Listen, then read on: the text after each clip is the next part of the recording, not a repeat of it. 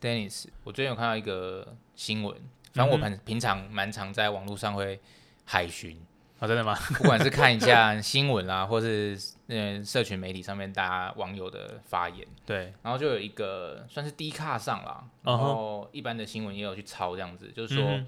他家开冷气开二十八度，哦，那他这一期的账单对，飙破一万八，哦，这我好像有看到，哎，明明就很省的开，对，但是却花了那么多钱在电费上面，嗯哼，然后大家就想到说啊，好像近期六月还七月的时候有调整过一次民生电价，好像有涨了，有涨过这个电价，然后大家下面有一窝蜂的留言就在讲说啊，台湾电太便宜了啦，嗯哼，大家在乱花钱，嗯哼，所以就先涨电价，你还敢这样乱开什么的？嗯哼，那也有一些网友是说二十八度根本就不会凉，对我其实蛮好奇，二十八度是一个 吹不出来的温度吧？他就说二十八度已经不会凉了，你还花那么多钱。底下推荐了一大堆，比如说，呃，你要搭配电风扇啦，哦还是说循环循环扇啊什么的，你才可以快速冷房。反正有很多网友都有不一样的想法跟意见，但因为就想回想到说，我们节目主题其实蛮常在讨论跟能源有关的议题，嗯哼，然后就去看了一下台湾最近比较近期的能源政策，对，哦然后就有发现说，哦，我们的嗯比较像是台湾国发会，嗯哼，哦，他在针对说台湾未来的政策上面，尤其是能源政策上面有一些有一些新的规划啦，然后是也不是很新，就是去年有提去出来年，三月底嘛，有一个二零五零净零排放的路径，对策略的总说明啊。那时候我们的蔡总统有宣誓，哦，台湾要跟国际潮流一样，我们二零五零要达成净零排放的目标。所以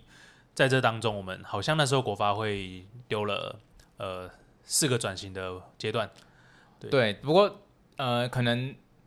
台湾也是每两年就有一次大大小小的选举嘛，所以政策出来之后，有一阵子的讨论热度，嗯哼，现在又比较比较没有那么多人在讨论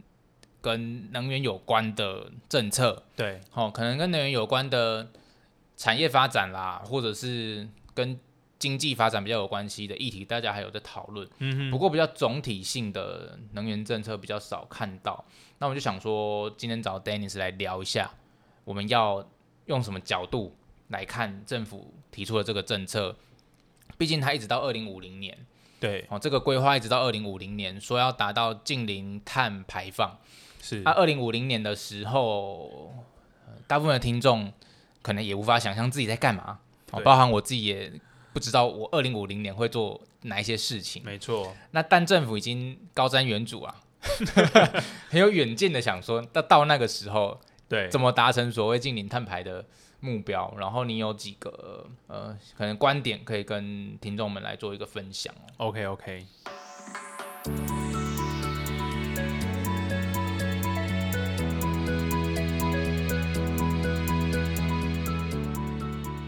好，那我们回到哎，刚刚开头提到我们二零五零近零排放的这个规划。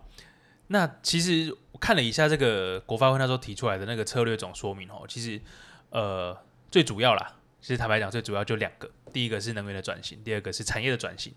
那产业转型其实老实说，很大一部分还是会回到能源问题上面，所以呃，回扣间我们的主轴要讨论台湾的能源转型的问题，还有能源的政策，我们可以依照这个能源的部分吼来来跟大家聊聊。呃，我们回顾上一集，我记得上一集的结尾，我们那时候聊到电动车嘛，哦，我们聊到电动车，然后讲到说，不管是民生的这种客车、汽车，还有那种大货车啊等等的，如果全部都要电动化的话，那台湾每年可能要多可能上百亿度是。的电来供应给这一些车辆使用，对，所以这个这个都是额外附加的一些能源需求啦。然后包含去年、前年台湾都有大跳电、大停电的那种情况，嗯，政府也出来辟谣说没有缺电，所以不管是产业界或者是民生用电，其实有互相抢电的这个情况。有啊，其实我自己身边一些厂商哦，都这几年这一两年都会听到，偶尔啊私底下还是会颇有维持，有有一些小抱怨说啊，这个供电不稳，然后被一些主管的单位呢要求说自自己发电机还是要准备啊，等等的，就是这几年还是都有听到。那刚刚说的，呃，上一集聊到电动车的问题，我们那时候提到的是电从哪里哪里来嘛？那这是已经是一个问题了。那第二个问题是，我们的电到底是干净的电，还是比较有污染的电力？嗯那这个就是呃净零排放这个总路径里面我们要去探讨的部分。那刚刚提到能源转型和产业转型的部分，其实提到产业转型，就我们刚刚说的，其中一项就是运居电气化。那运居电气化，它真的对近零排放这件事情有贡献的点，还是回到能源的部分。对你，如果今天呃全部的化石燃料，当然降低化石燃料排放是一个很大的减碳，但我们的电力如果还是一样是相对高污染的电力，那距离二零五零近零的这个目标，可能还是会蛮辛苦的。所以回到能源的问题上，呃，我不晓得啦，明年之后哦，可能有一个新的气象之后，这个能源的政策会不会有一些调整？嗯，对，突 然好，好了，我们这先再拉回到能源这议题啦。就呃，政府这边给出来的资料，其实你刚刚说到四大策略嘛，包含了能源的转型、产业、生活、社会转型。是那我不晓得你怎么想啦，就是在这个过渡的期间，因为我们现在要从以往的燃油、燃煤、燃烧天然气的发电方式，是然后转到再生能源，还有可能比较低碳的一些发电方式好了。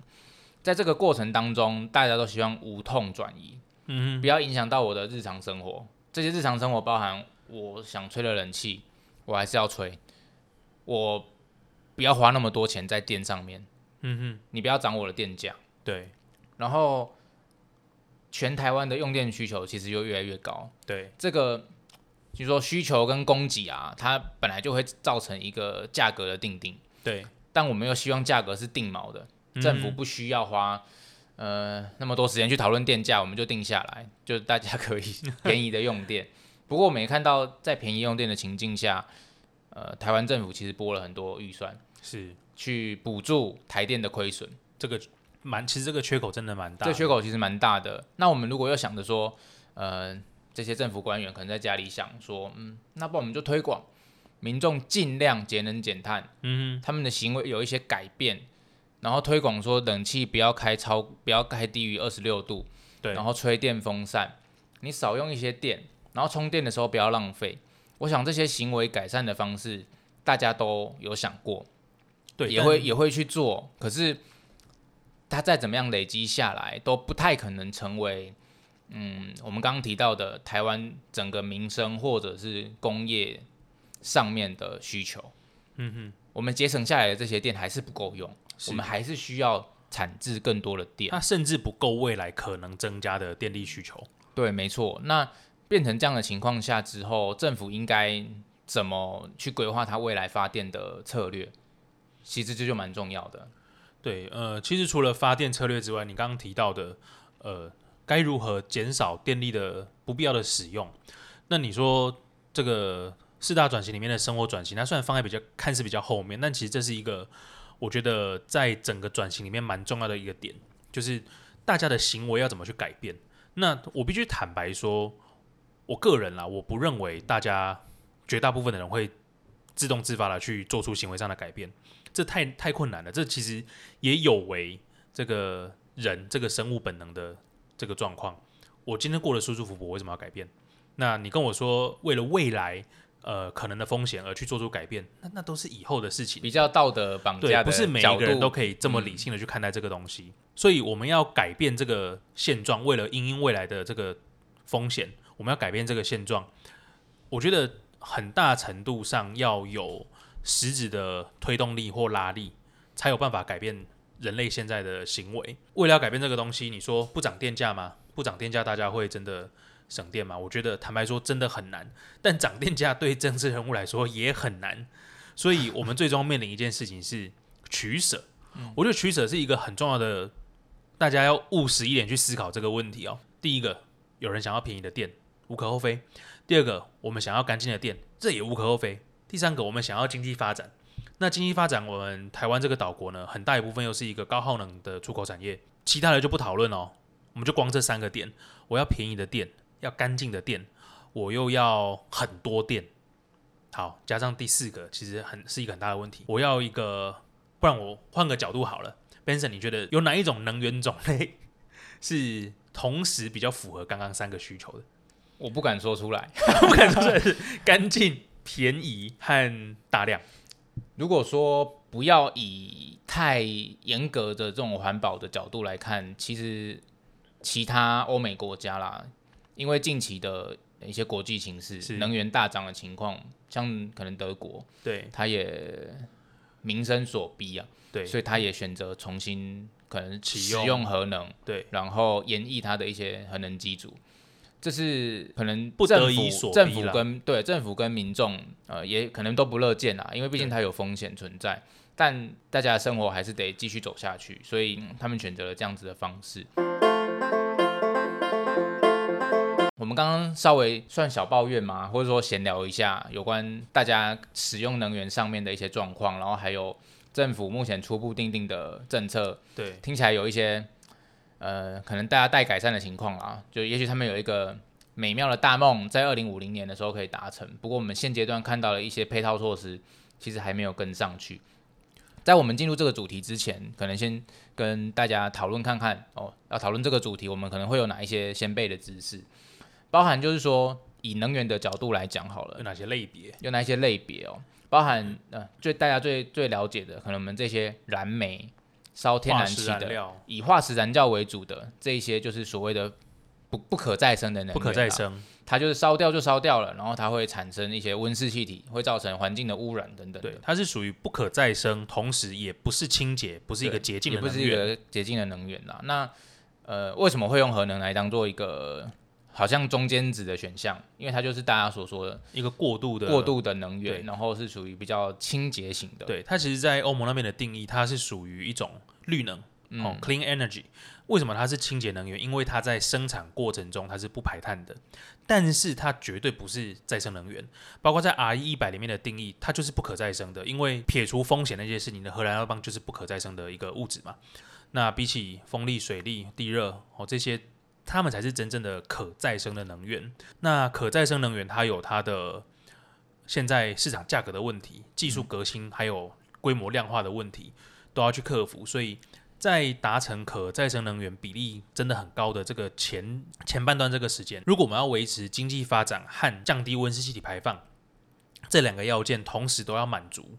它就是需要一个过渡期可以替代的一个能源选项。对，这就是需要可能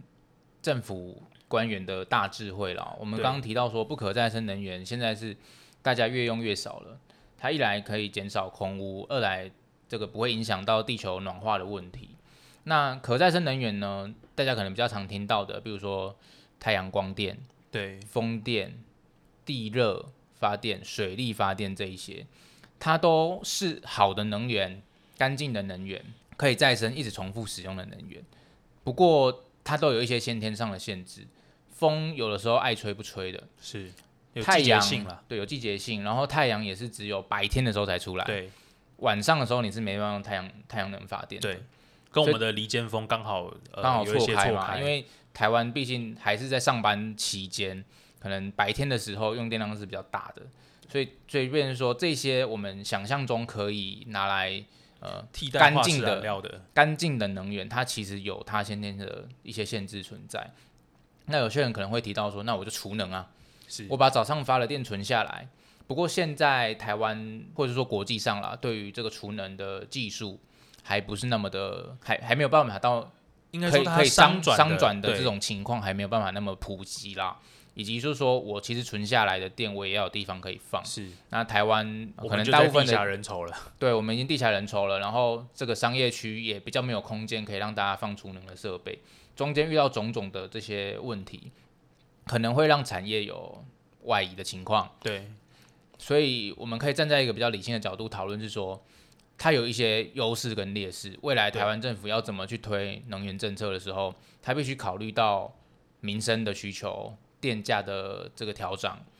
或者真的是就是单纯环境保护的这个角度去思考，环境保护的角度，还有这些涨电价之后，企业界它会不会离开？那企业界如果离开台湾，对于台湾的民生又是什么样子的影响？或者是企业直接转嫁到民生的这个物价上面。嗯，这些都是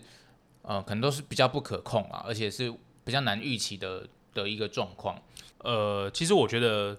选择每一种不同的能源类别都没有真的好或坏或对或错。我觉得单纯就是回归到呃每个人不同的价值观下面可以接受和不能接受的事情。有些人觉得核能不可以被接受，有些人觉得排碳不可以被接受，有些人觉得他的钱包被掠夺不可以被接受。对，有些人觉得选票被掠夺不可以接受。那每个人的想法不一样，我觉得这个就是呃，我们国家在思考能源政策的时候，没有一定，我没有其实我其实没有支持说一定要走哪一条选项，但我支持一件事情是，大家应该要理性的把这个问题摊出来讨论，而不是互相攻击、谩骂说谁好谁坏，因为真的没有什么谁好谁坏，都有各有优缺点。那我刚刚说理性务实的讨论，我们要的面对的能源问题是，像其实这几年台积电。涨得这么凶，之前涨到六百多块，大家其实很开心呐，护国神山。我们要不是有台积电吼，那个台海问题怎样，巴拉巴拉巴拉等等的。那我们在享受这个台积电的光环的同时，我们是不是就必须面对我们要大量的生产电力？那你刚刚说到的呃，工商业界跟民间争电力的这个问题，你觉得你争得过台积电吗？嗯，对。那台积电对这个国家的产值是很有贡献的。如果你又要廉价大量的电力，那又要干净哦，又要飞核。那这个我们势必得在这几个选项当中去取舍，我们到底要哪一个？简单来说，在这个能源政策底下，并没有说没有十全十美的选项啦，并没有说什么大人才做选择啊，小孩才做选择啊。对对对对，大人是全部都想要，但能源政策上是无法达到这个。满足大家的需求，同时又不损及任何人的一个情况，是，所以必须呃比较像是理性务实的去讨论说国家要走怎么样子的方向。不过其中我有一个比较有兴趣的点是，我们刚刚讨论到那个地热，嗯哼哼，对，因为我们刚刚在讲说可再生能源里面包含了风跟光电、地热等等水利一些这这些东西。对，那因为台湾的这个岛国国呃岛国啦，然后它的。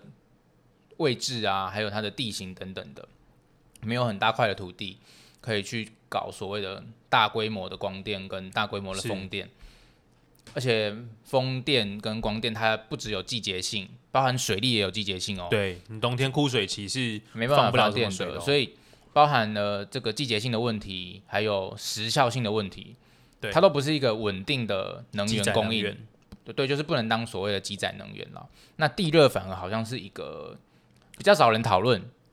但它其实是可以当做积载能源的，因为它不断的产出，它也不会有白天晚上的问题，它也不会受到季节的影响。对，那这部分，Dennis，你有没有什么呃一些研究？呃，研究是不敢说了，但是其实就目前未来可以发展的再生能源的项目，台湾目前最大宗的是风电和光电嘛。那刚呃，Benson 你有提到风电其实。它自己内部细细项的问题不说，它就是呃总体来说它会有季节的问题，那它就不会是一个可以记载的选项。光电也是一样哦，我们也不去谈说它会哦跟农地怎么样等等的问题，那个都不去谈。它会有呃它白天发电，那台湾很大部分尖峰的时段是在下班后到晚上九点这个部分。那如果我们没有一个好的储能电力调度的这个基础建设，光电还是会有它的上限的问题。那水利也是一样，台湾坦白讲，水利从日治时期就开始做到现在可以做的就那几个。好，那近几年有在发展小水利，那有一些案例，但其实也不多，装置容量也不大。当然，水利是一个它可以呃，相较于风光来讲是比较好的一个呃电力输出，但它一样刚刚提到的嘛，你会有夏天、冬天枯水的问题。所以这些都撇除掉之后，哦，那个生成的我们先不讨论。那这些都撇除掉之后，剩下地热。那地热这个其实我觉得蛮有趣的地方是台湾。相对于其他的，例如说，呃，大陆的，我的大陆不是中国大陆，就是大陆型国家。大陆型国家，那它要做风电和光电相对容易嘛？它有很大的面积。那台湾是小小的一个岛国，然后河川又短小。那在这个我们还有什么一个特色？刚好我们就在环太平洋地震带上面，我们的这个地热火山活动是相对其他地区、其他国家是比较丰富的地热资源。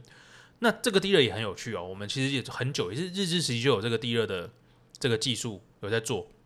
啊，大家不知道有没有去那个宜兰那个叫清水地热公园嘛，还是什么？嗯就是可以有个公园可以煮蛋的那个，煮蛋煮玉米那个。它本来是要挖出来让大家说地热是可以发电的，但好像技术上遇到一些问题，因为以前早期可能光的地方。对，那个硫磺会腐蚀等等的。但我要讲的是，其实地热技地热的技术，它其实相对现在也算成熟了。那为什么它一直没有被大量的拿来开发？是因为大家可以想看哦，地热这个东西，它跟其他再生能源不同的地方是，你说风电也好或光电也好，它其实是相对可以评估它的报酬率，它的报酬率是高低问题。不是有没有的问题，可是地热是一个零和一的问题哦。你今天地热，呃，你要在施作之前，你要先探勘到底有没有地热资源。那在探勘有没有地热资源这件事情，就要投入很大量的成本，几千万甚至数亿的成本下去去探勘。那这个东西它不是回报率高低会不会赚钱赔钱的问题，它是你插下去到底有和没有的问题。这很像在淘金啊，对啊，很像在淘金。你如果今天下去有，哦，那就可以开始来看，呃，你的报酬率高还是低。如果下去没有，哎，没有就没有，诶没有就是再换个地方就没有了。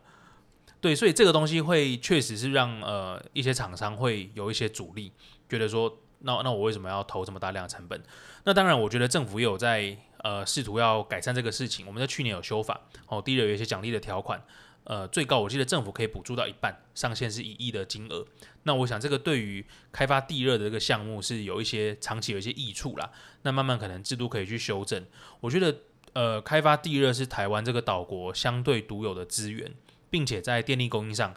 它其实符合了很多我们刚刚讲的那几个要件嘛。第一个，呃，它干净；第二个，呃，如果顺利开发的话，它可以是稳定大量的电力供应来源。对，那第三个，它也不是核能。那最后便不便宜，这个成本的问题就是看我们有没有办法规模化去做这件事情。所以我们回到在再生能源这个领域来说好了，以光电这个项目，其实现在发展的方向是希望可以让光电更有效率。对就是我们上面放的太阳能光电板，它是呃这个吸收光的能量是更有效率，可以转换成电力的。然后在离岸风电啊，或者是风电的方式，其实它比较走的方向是大型化，就是让这个机组模具可以大型化，然后尽量可以移动，比如说它在海上是可以浮的，对好，就是有这些技术上的调整，让我们的电力调度上面是比较方便的。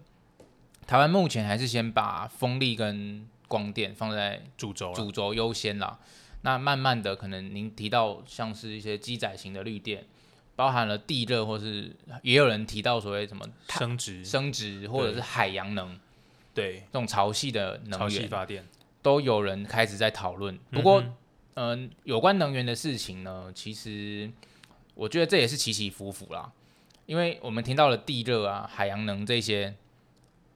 坦白说，三五年前也讨论过一波，对然后这个议题上来之后，呃，大家又讨论了一下，所以就是起起伏伏。不过对于应该说都是好事，就是要往一个比较节能的方向走的话，这都是好事了。对，嗯。但解决了这个创能的问题，其实再来创能，接下来一个我觉得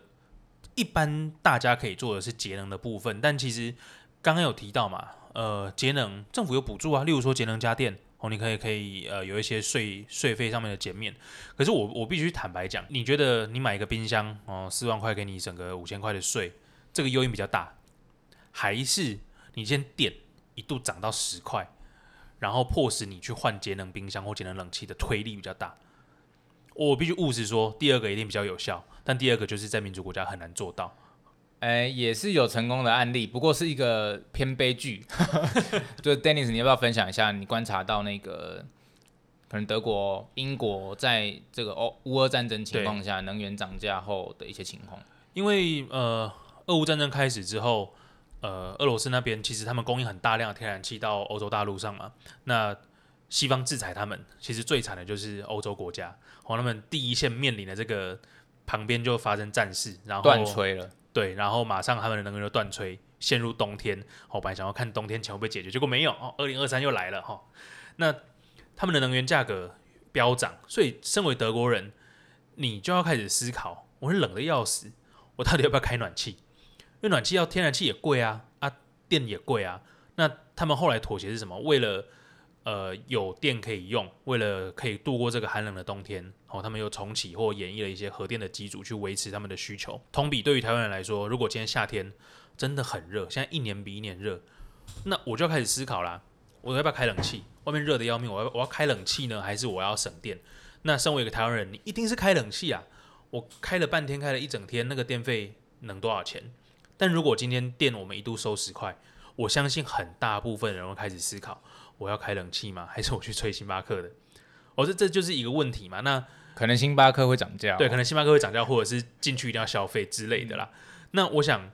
这个东西，呃，电费够贵，它就有一个推力可以让大家去。我我相信很多人家或者是在外面租屋的。很多那个冷气都还是那种二十年窗型冷气，嗡嗡嗡嗡，或者是电冰箱。其实冰箱那个早期的，除了冷媒会易散，它也很耗电，又不冰又耗电，旁边还会流汗。反正电费又不贵，我换一个冰箱又要花几万块，我现在就要花几万块就换冰箱。可是电费便宜，就就给它便宜啊。那至于缺电或者是政府财政部要补助台电几千亿，那个就不关我的事情。对不对？但是如果今天电费涨上来，哦，那我们不考虑选票的这个状况了。电费涨上来，大家一定会自发自动的，呃，去想办法能省一点电，省一点电。为了维持我想要继续爽爽吹冷气，那我换一个相对电费便宜的冷气嘛，对不对？能耗好一点，能耗好一点，对啊。那当然，这个就变成说，民间要有意识到这件事情，政府才敢去做。没，我相信没有一个民选政府想要逆着人民的声音去被骂了，但。我觉得我们作为人民，我们作为使用者要理性。我今天希望可以有冷气吹，那我就要付出相对多的代价。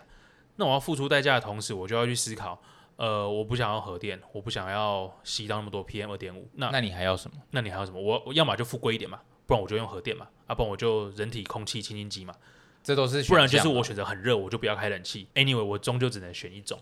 目前为止，以台湾的国情跟政治发展的情况，大家还没有面临这样面临到这样子的状况了。不过，但这是个温水煮青蛙的状况啊。嗯，如果呃各位试想一下，其实一般的普罗大众平常在电费的支出上可能不会到特别高，是。但如果说遇到像乌俄战争，欧洲大陆的一些民众，可能平常可能他不见得是呃生活。不太过得去的人，他可能就是一般的这个上班族好了。对，当他面临说电费可能涨了四倍五倍，对啊，天然气的价格也可能翻了十倍以上的时候，他突然会意识到自己是一个能源贫户，因为他必须要花可能三成甚至四成的薪水，对，在能源上面，这时候他会选择什么？不不需要开灯的地方不开灯。对，然后如果说我一定得吹暖气，我去换一个能源效率好一点的暖炉、暖气机，就是这个是刚刚 Dennis 所提到，在民众有感的情况下，才有可能推动政府呃提出来的这个政政策啦。所谓的生活转型的部分，其实要人民有感才有办法去达到。当然，这个是人民的部分啊。那回到刚刚那个，回到刚刚近零排放的那个四大转型的部分。产业转型一样啊，能源的问题，如果今天能源价格成本够高，那作为厂商，作为一些制造商，他会不会真的很认真努力的去想怎么样节能？这个主题我感觉比较属于讨论型的讨论，因为这个没有一个这这么有一个正确答案，然后这个也没有一个哪一个比较好。那我觉得我们最后可以录一下，说其实我们这一集是希望大家可以参与讨论。对我其实呃，我们今天做这个节目就是希望。可以有不同的声音，理性讨论。那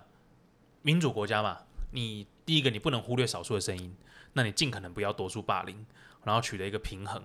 对，那当然我知道这个听起来蛮 蛮蛮讲干话的，很难很难取得一个真的有效的平衡啦。但这就是好了，Dennis，我们其实是想要把这个 这个话题呢，直接接到说，我们呃录 Podcast 录了几集之后，其实。就有在想说，是不是让更多的听众可以参与我们的讨论？嗯，所以我们在筹划一个可能赖的社群啊，弄一个群主这样。对对对，群主。那在今天的这个主题里面，其实很多事情都不是 Dennis 说了算，不是你说了算，也不是政府说了算。我们希望可以有比较多人的的一些想法跟意见可以进来，所以也许我们会未来可能短期我们可能会开设一个。呃，讨论的群组，那大家可以进来一起分享大家的想法，或者是呃各领域有不同的专业知识，可以去讨论关于能源啊，或者是碳的议题。那未来怎么发展才可以有效的呃延续经济发展，大家继续爽爽过生活，同时可以应对未来的这个气候风险不会那么严重的发生。对啊，说不定大家的想法其中某一个就是解决之道，是也是一个很好的做法。那如果我们真的没有偷懒，